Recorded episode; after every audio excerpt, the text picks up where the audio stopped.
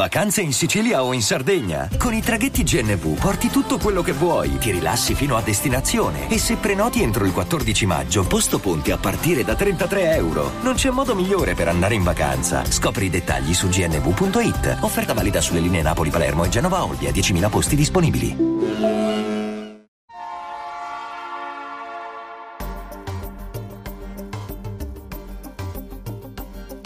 La Finanza Amichevole, il podcast che semplifica il concetto ostico della finanza per renderlo alla portata di tutti, curato e realizzato da Alessandro Fatichi. Salve, sono Francesco Rulli, sono il eh, CEO di Querlo, sono anche il eh, Digital Officer, il Chief Digital Officer dell'Opera del Duomo di Firenze. Oggi sono qui con un mio caro amico Alessandro Fatichi.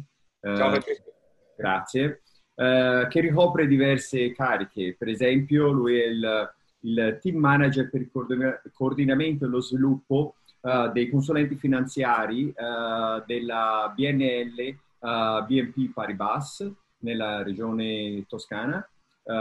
e anche un autore di un libro, La finanza amichevole. Alessandro, se puoi espandere un po' quali sono le tue responsabilità um, uh, lavorative e la tua esperienza. Salve a tutti, eh, sono Alessandro Fatichi, lavoro ormai da più di 30 anni in questo settore e fondamentalmente mi sono sempre occupato di investimenti e gestione patrimoni per i miei clienti. Quindi iniziando eh, come operatore di borsa ai tempi delle grida, quando si stava a telefono tutto il giorno eh, e quando era un periodo decisamente molto, se vogliamo, folcloristico e anche dinamico e piano piano con l'evoluzione del tempo, svolgendo vari ruoli eh, per, vari, per vari istituti di credito, anche come direttore di filiale, poi negli ultimi tre anni eh, sono passato a BNL, gruppo BNP Paribas, dove svolgo il ruolo di team manager e quindi eh, riguarda il coordinamento e lo sviluppo dei consulenti finanziari, oltre a continuare quella che è la mia attività di consulente finanziario e quindi di gestione dei patrimoni per i miei clienti. Ottimo, grazie. Siamo in una fase molto interessante. Uh, di solito io in questo periodo sarei in Italia e ci si vedrebbe di persona. Al mare.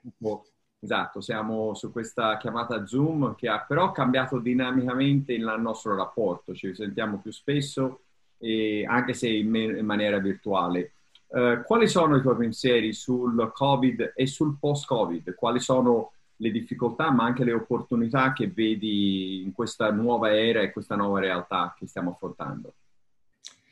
Allora, credo che eh, il Covid abbia fondamentalmente accelerato i tempi di quello che è un cambiamento molto forte, perché se vogliamo anche lo stravolgimento che c'è in questo momento, sia da un punto di vista eh, non solo delle nostre vite, ma anche per quanto riguarda l'attività lavorativa di ognuno di noi, eh, probabilmente quello che eh, vediamo in questo momento è un qualcosa che sarebbe avvenuto forse nei prossimi dieci anni. È chiaro che il Covid ha accelerato tutta una serie di dinamiche, di sviluppi, eh, sia da un punto di vista appunto di vita privata, ma anche eh, di, per quanto riguarda le aziende, di stravolgere quello che è anche il metodo di come lavoriamo.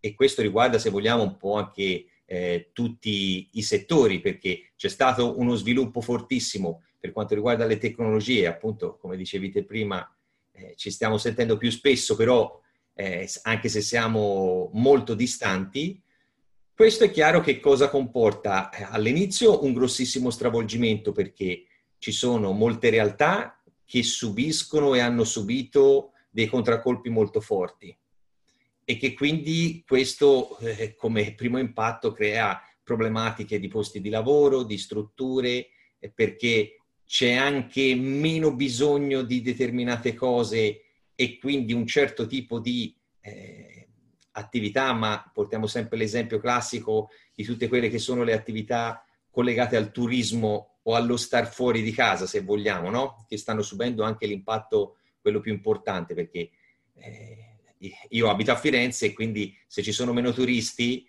eh, o ce ne sono pochi, c'è meno bisogno di attività commerciali, c'è meno bisogno di, di bar, di ristoranti, come lo stesso riguarda anche se vogliamo anche il settore dell'abbigliamento in parte, se non c'è un grosso stravolgimento anche nella produzione dell'abbigliamento, ognuno di noi stando in casa spesso si sta in maglietta o in jeans o una tuta e lavoriamo esattamente come prima. Però questo nella negatività ha portato eh, uno sviluppo secondo me eh, fortemente positivo, se vogliamo, per chi eh, vorrà cogliere anche quelle che sono le opportunità di questo forte cambiamento, perché è un'accelerazione forte nel cambiare prima di tutto mentalità nelle persone, perché non ci dobbiamo fossilizzare su quello che è eh, uno status o un modo di essere che abbiamo avuto anche negli ultimi 30-40 anni, perché la generazione do- nostra fortunatamente non ha vissuto il periodo delle guerre mondiali e che ha portato stravolgimenti forti nella vita poi delle persone, perché guerra poi si distrugge, si ricostruisce.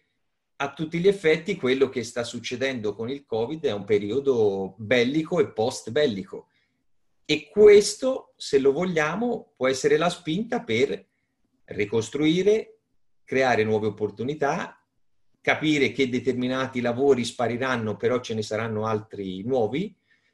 E l'aspetto positivo, secondo me, è questo, che ogni tanto qualche scossone può far bene per far cambiare anche mentalità alle persone e dargli anche una spinta maggiore. Ottimo. Allora, tu sei uno dei uh, precursori dell'adozione dell'intelligenza artificiale. Dovuto al nostro rapporto, hai, sei stato uno dei primi a utilizzare i chatbot che noi creiamo da quello. Vorrei sapere qual è la tua prospettiva sul ruolo dell'intelligenza artificiale in questa nuova era del Covid e post-Covid. Allora, dal mio punto di vista, credo che eh, l'aspetto positivo dell'intelligenza artificiale, che sotto molti certi punti di vista a volte viene demonizzato, se vogliamo, e cioè perché si vede sempre tutto quello che riguarda l'intelligenza artificiale come un qualcosa che procura soltanto diminuzione di posti di lavoro perché eh, quello che prima facevano delle persone dopo lo fa un chatbot piuttosto che un robot o eh, diciamo un'intelligenza artificiale.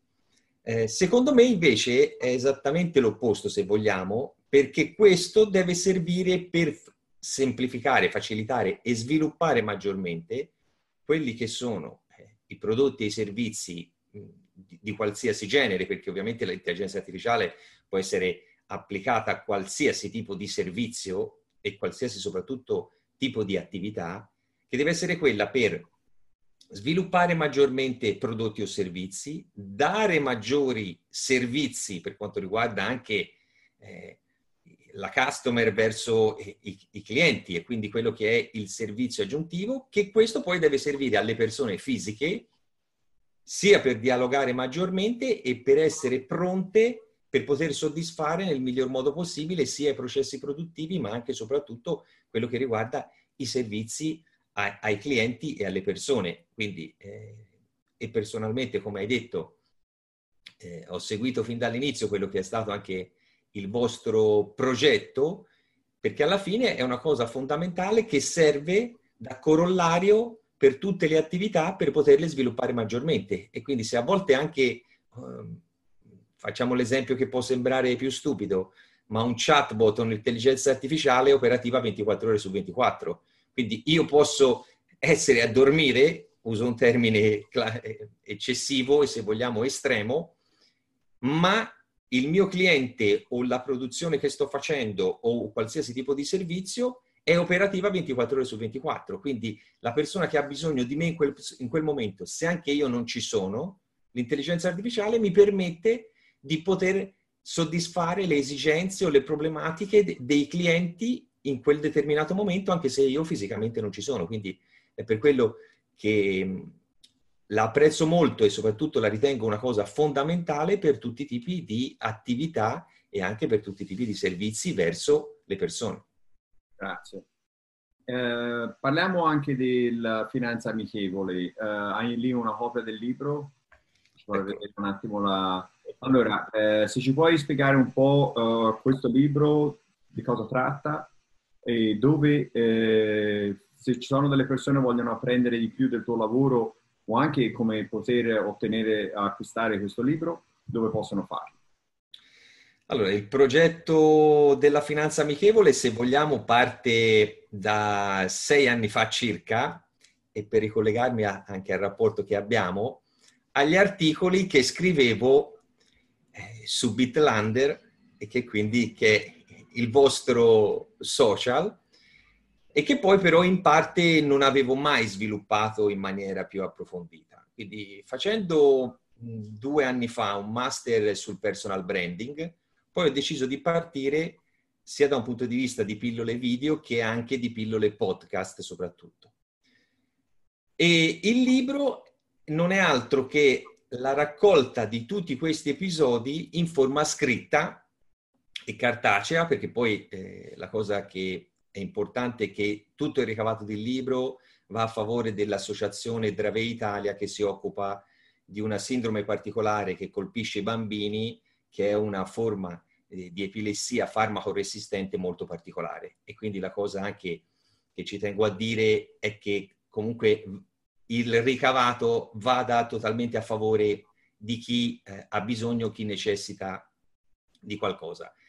E questo praticamente, eh, il progetto nasce da eh, fondamentalmente aumentare quella che è la cultura finanziaria nel nostro paese, perché è un libro che non è rivolto a chi fa il mio mestiere o agli specialisti del settore, perché altrimenti uno o prende un libro universitario, ma non avrebbe senso fare una cosa di questo tipo, ma è rivolto sia alle persone che sono totalmente a digiuno di finanza, e mi rivolgo anche ai giovani o ai giovanissimi, perché ritengo che sia anche un libro che un ragazzo che fa le medie, il college o le superiori possa essere in grado di leggere prendendo degli spunti che possono essere utili, sia da parte delle persone comuni che vogliono approfondire determinati temi che non riguardano soltanto la spiegazione di determinati concetti come eh, che cos'è un'azione piuttosto che cos'è un'obbligazione,